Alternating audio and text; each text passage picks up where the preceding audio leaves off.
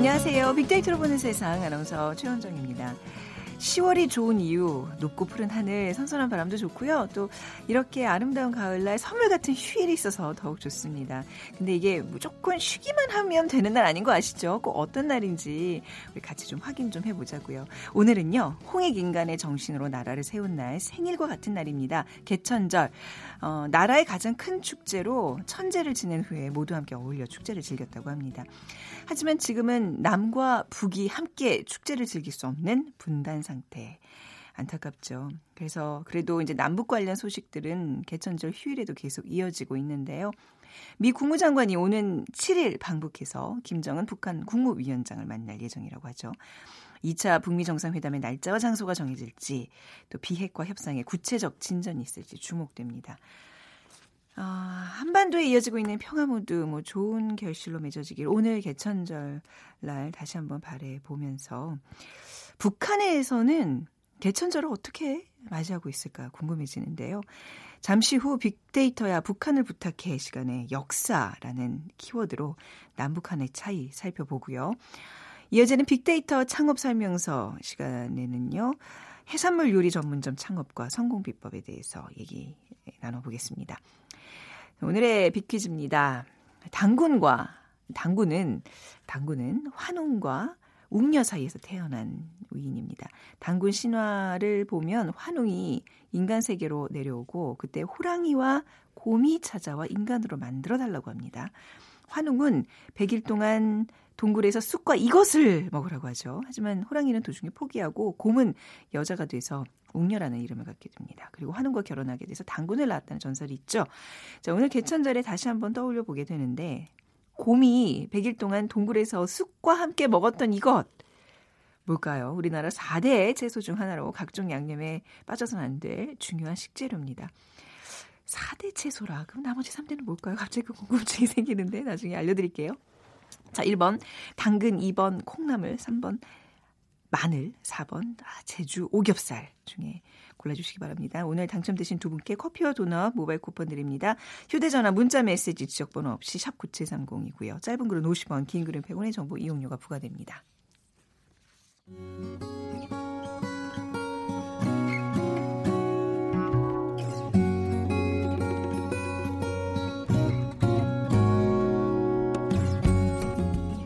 빅데이터야, 북한을 부탁해. 빅데이터야, 북한을 부탁해.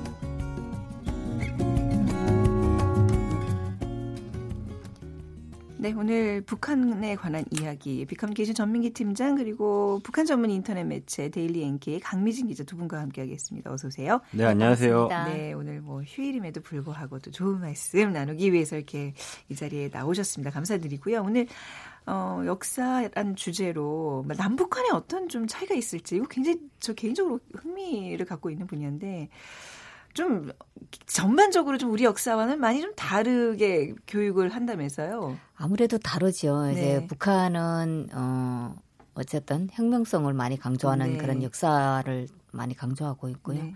역사에 대해서는 한 달락이라든가 아니면 음. 한 시간이면 족하게 끝나는 그런 시간들이 그래요? 많거든요. 아, 지금 역사책을 직접 네. 입수를 어떻게 좀 어렵게 하셔서 네. 학교에서 배우는 조선 리역사 책을 가져오셨는데 굉장히 얇아요. 네. 다이제스트보다 더 얇은 그게 전부 배우는 양인가요? 지금 앞에 그 고대사만 있긴 한데 굉장히 네, 이게 작은데. 이제 제가 최근에 입수한 네. 교과서인데 네.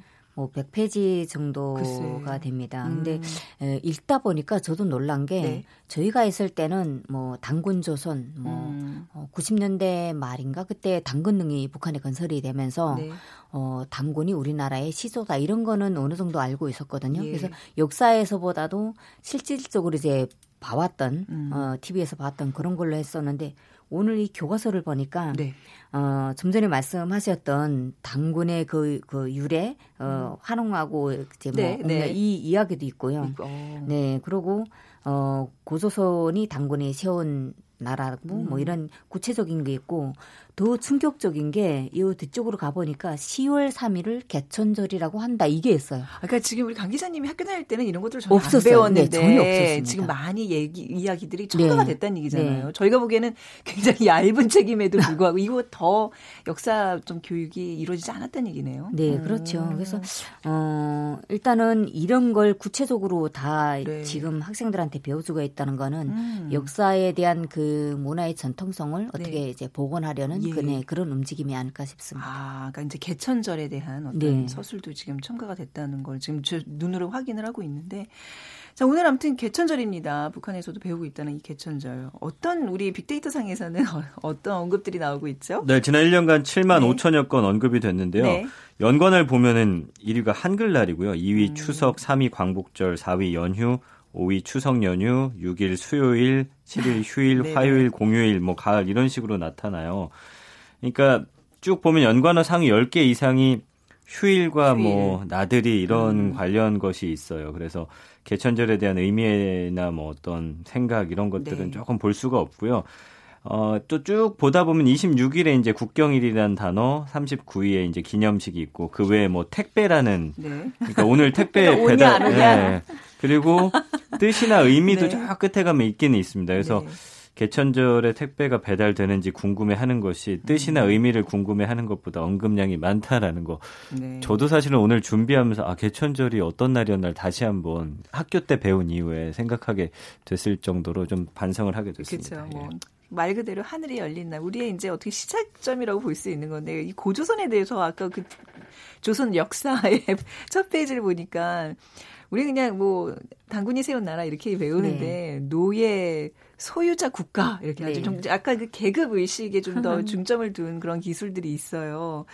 재밌네요. 그 우리 역사를 이렇게 좀 다른 관점에서 본다는 거. 그렇죠. 네. 네. 네. 그 개천절 말고도 어떤 것들이 좀 우리 왜 한국에 남한에 오셔서 좀 차이점들 느끼셨던 게 어떤 게 있어요? 개천절도 좀 그렇고요. 네. 어, 3일절. 음. 어, 북한은 유관순을, 유관순 열사를 잘 모릅니다. 아니, 약간 무슨 항쟁, 투쟁에 대해서는 굉장히 그 방점을 두는데, 네. 제가 알기로는 유관, 유관순 여사를 모른다고요? 유관순 여사에 대해서. 예, 열사를 모른다고요? 네. 예. 이제 잘 모르고요. 예.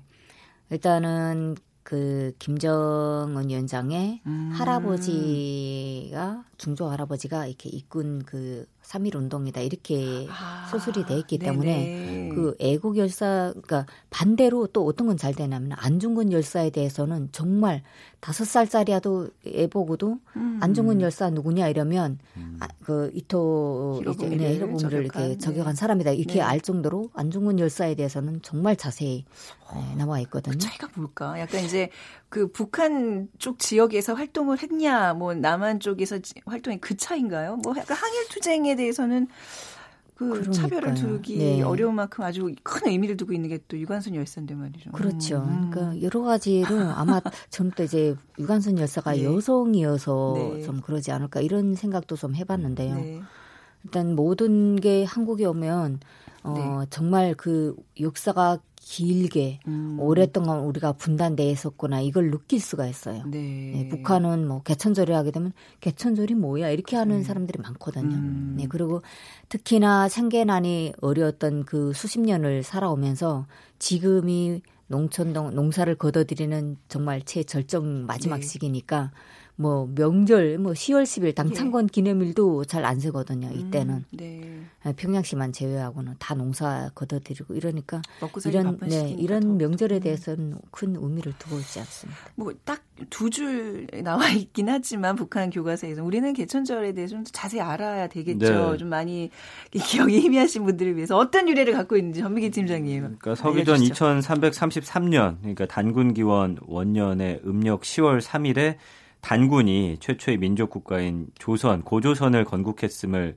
기리는 뜻으로 제정이 되어 있는데 이것도 뭐 유래가 좀 여러 가지 있더라고요. 그래서 단군 조선의 건국일을 또 뜻하기보다는 음. 그보다 좀 더 124년을 거슬러 올려가서 그 환인의 뜻을 받아 환웅이 처음으로 하늘을 열고 그 백두산 신단수 아래 내려와서 음. 이제 홍익인간의 대업을 시작한 날이 네. 음력 10월 3일이다 이렇게 뭐 보는 분들도 계시고요.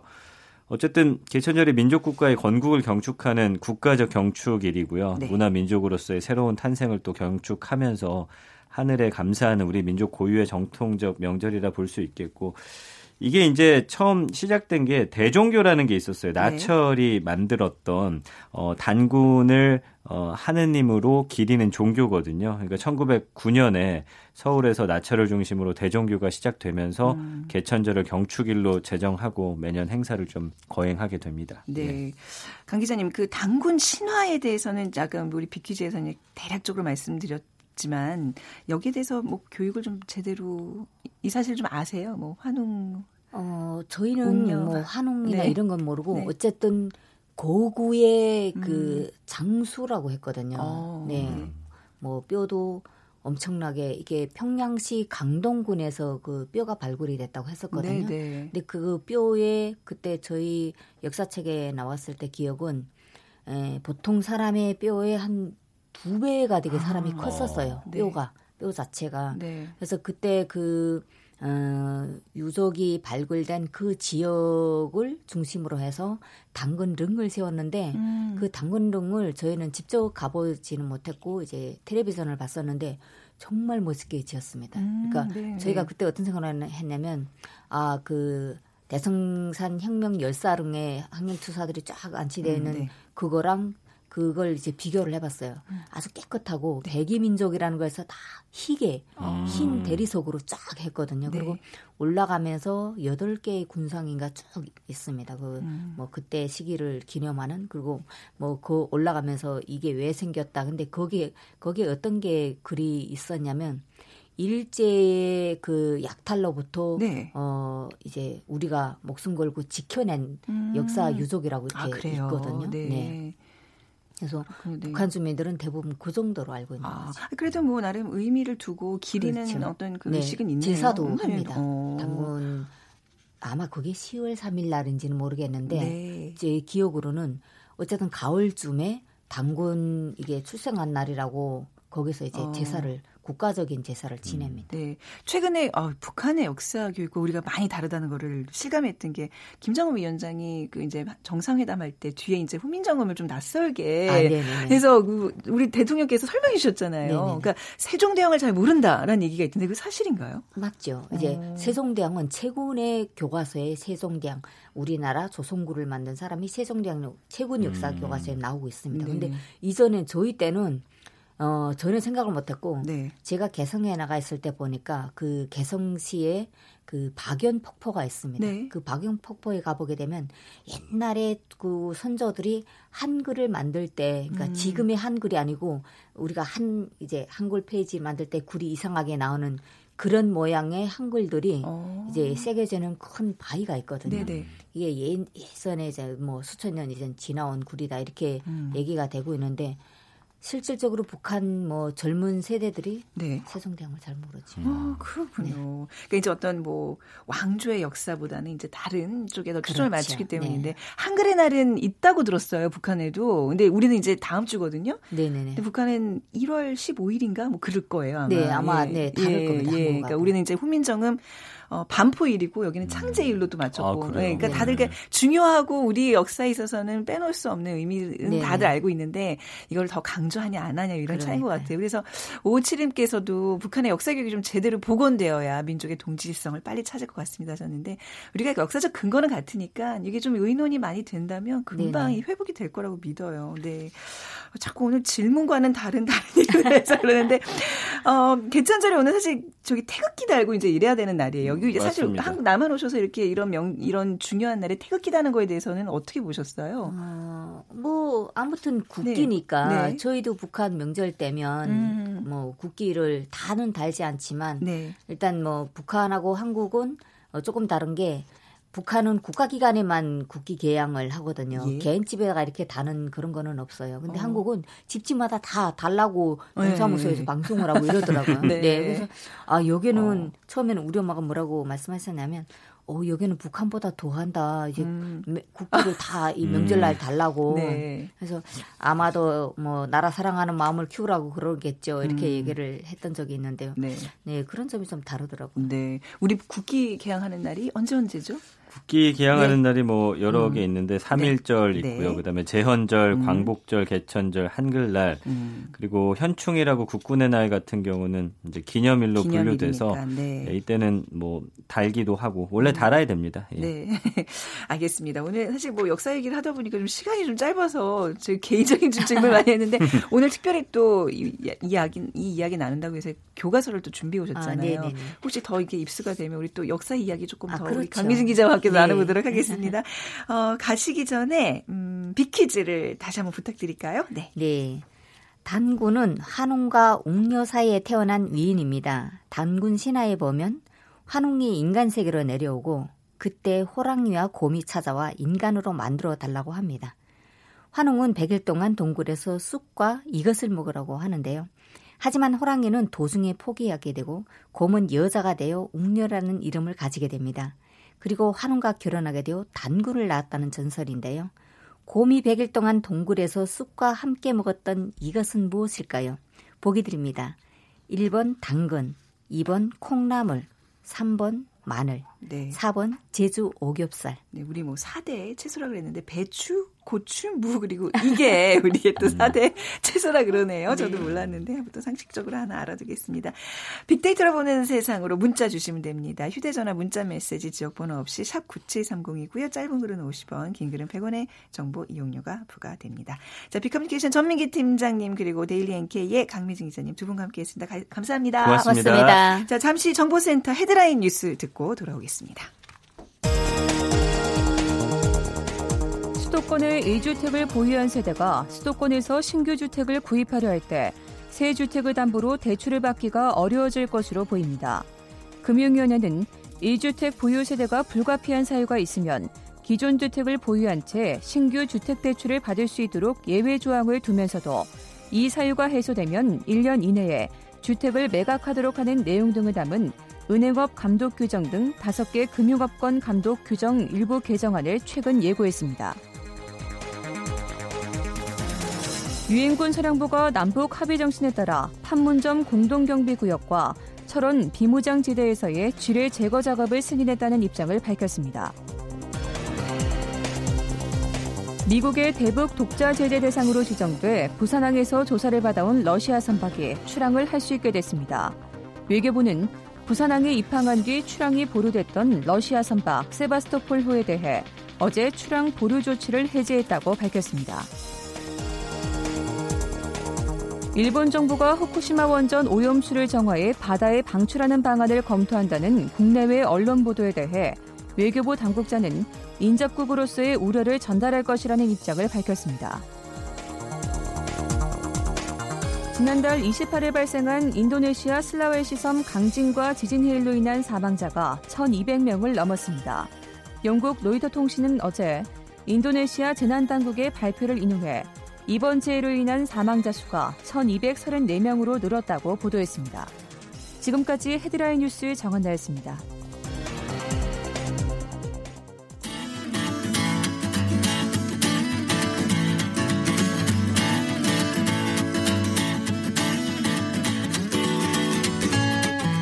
빅데이터에서 발견한 신의 한 수. KBS 일라디오 빅데이터로 보는 세상. 빅데이터 창업 설명서. 자, 이름만 들어도 맛있어지는 시간, 배고파지는 시간입니다. 오늘 창업 컨설턴트 창업피아 이용구 대표와 함께 빅데이터 창업 설명서 진행하도록 하겠습니다. 어서 오세요. 네, 안녕하세요. 예. 굉장히 오늘 오늘따라 배가 고프네요. 저는. 아, 해산물을 먹어 접한 지 좀 오래된 것 같아요. 오늘 네, 해산물 네, 전문점 얘기를 할 건데. 네. 아, 회도 생각이 나고 네. 해물탕도 생각 또 10월부터 이렇게 뭔가 제철에 들어가는 음식들이 많잖아요. 맞아요. 꽃게? 맞아요. 또 뭐 새우, 뭐, 새우? 뭐 네. 굴? 굴. 어. 그러니까 얼마큼 이제 대중들이 좋아하는 네. 우리 국민들이 좋아하는 그 회 관련된 음. 음. 해산물에 관련된 것들이 거의 지금 10월이 거의 절정이에요. 아, 네. 그래서 오늘 아마 방송 들으실 분들은 강원도로 갈까, 음. 서해로 갈까 고민하시는 분들이 많을 것 같습니다. 노량진 수산시장도 있어요. 가까운 곳에. 편한 거 좋아하시는구나. 네, 그거 들었죠? 그러니까 네. 뭐 여, 음식이 좀 상하기 쉬운 여름철이 네. 끝나고 맞아요. 가을이 좀 돼야 이제 해산물에 맞아요. 대한 수요가 좀 더 많아지는 것 같기는 해요. 맞습니다. 그래서 오늘 창업 아이템도 이쪽으로 정했군요. 맞습니다. 일단 뭐 제철이어서도 그렇고요. 음. 일단 청취자분들이 어, 들어서 와 먹고 싶다 뭐 이런 것도 사실 재밌잖아요. 네. 그런데 중요한 거는 어 지금 이 해산물 전문점이 뜨고 있다라고 음. 제가 말씀드리고 싶어요. 네. 그러니까는 아마 방송을 특히 이제 음식에 관련된 방송 많이 보신 분들 아시겠지만 강릉의 한 꼬막 비빔밥 집이 네. 어, 여러 그 방송의 매체를 타면서 음. 굉장히 유명해졌어요. 심지어 제 주변에 네. 어, 뭐, 뭐, 이 꼬막 어, 먹어보셨어요? 아니 저는 못 갔어요. 먹으니까. 네. 근데 주변에 네. 강릉까지 네. 꼬막 비빔밥을 먹으러 가겠다 분들이 굉장히 뭐, 많아요. 뭐 백화점 지하에서 팔더라고요. 그래서 전 그거 먹어봤어요. 맞아요. 그래서 제가 이따가 빅데이터 통해서 네. 말씀드리겠지만 네. 어, 이 꼬막 비빔밥 음. 전문점이 지금 굉장히 많아지고 음. 있고요. 또 한 가지는 뜨고 있어요. 맞습니다. 네. 맞습니다. 또 한 가지. 근데 이게 굉장히 고무적인 일이에요. 음. 해산물 전문점이 어, 그동안 뭐 프랜차이즈도 그렇고 일반 식당들이 어, 이렇게 뜬다라는 표현은 못 했었거든요. 음. 근데 아. 어, 요게 지금 좀 각광을 받고 있고요. 또 한 가지는 회를 뭐 광어, 우럭, 음. 또 연어 이런 회들을 만 원짜리의 메뉴로 음. 팔고 있는 곳들이 급격히 늘어났고요. 네. 심지어 제가 주말에 연대 연세대학교 앞을 갔는데 거기에도 이미 어, 폭발적으로 특히 또 이제 그 주머니 사정이 조금 어, 쉽지 않 녹록지 않은 분들이 네. 만 원짜리 회 안주를 두고 아. 아, 연신 들이키는 거 제가 봤습니다. 어, 그러니까 회라 음. 그러면 좀 고급스러운 마음 먹고 가서 그러니까요. 먹는 뭐 한 접시에 최소 2, 3만 원 이상은 있어야 먹는 건데 어, 약간 그런 맞아요. 좀 저가로 양을 줄여주면 좋긴 하겠네요. 그러니까 역시 그 여기서 저희가 교훈이라고 음, 할까요? 네. 지금 사실은 창업시장이 녹록지 않잖아요. 네. 주머니 사정도 그렇고 그래서 약간 저가의 그런 메뉴들 음. 지금 말씀하신 말씀하신 대로 어 비싸게 접했던 것들 예를 들면 뭐 탕수육이라든지 뭐 라족이라든지 이런 중국 요리들도 네. 만 원짜리 메뉴로 만들어서 아... 어 폭발적인 인기를 끌고 있어요. 그러니까 이게 좀 힌트인 것 같아요. 그렇군요. 그러니까 어. 고가의 요리들을 어? 좀 대중적으로 대중적으로 어, 네. 어. 이게 어찌 보면 요즘에 큰 네. 힌트일 수 있습니다. 네. 네. 근데 아까 말씀하셨던 꼬막 비빔밥이 요즘 대유행인데 맞습니다. 이유가 뭘까요? 꼬막이라는 거는 예부터 있었던 건데. 예부터 이게 제가 그러니까 이런 것 같아요. 그러니까 우리가 장사가 잘 되는 창업에 성공하는 분들을 보면 네. 어, 집에서는 해먹기 힘들거나 네. 번거롭거나 어, 내가 재료를 사서 오는 시간과 비용들을 따지면 음. 어, 사 먹는 것이 오히려 편하겠다라고 생각하는 것들이 사실은 대박이 나거든요. 네, 네. 더더군다나 지금 뭐 아까 말씀드렸다시피 방송을 통해서 이미 많은 인식들을 좀 하고 있어서 음. 일단 꼬막에 뭔가 비벼 먹는다라는 것 자체가 우리나라 문화랑 잘 맞잖아요. 네. 그러니까 그런 면에서 특히 여성분들한테 큰 인기를 끌고 있어서 네. 에, 남성분을 데려가는 거죠. 어, 나 꼬막 비빔밥 사줘. 네. 그러면 무조건 이제 또 사주게 되니까. 저, 네. 저 시간이 없어서 그냥 저 어저께 딱 든 생각이었는데 비빔밥 전 전문점을요. 네. 부페식으로 그러니까 채소들 각종 채소와 이런 뭐 소고기면 소고기, 꼬막이면 꼬막 해가지고 부페식으로 이렇게 덜어서 자기가 알아서 비벼 먹게 하고 맛있는 국들을 부페처럼 해서 골라 먹게 하는 맞습니다. 그런 거 회사 앞에 있으면 너무 잘 될 것 같아요. 그거를 중량으로 네. 만드는 거죠.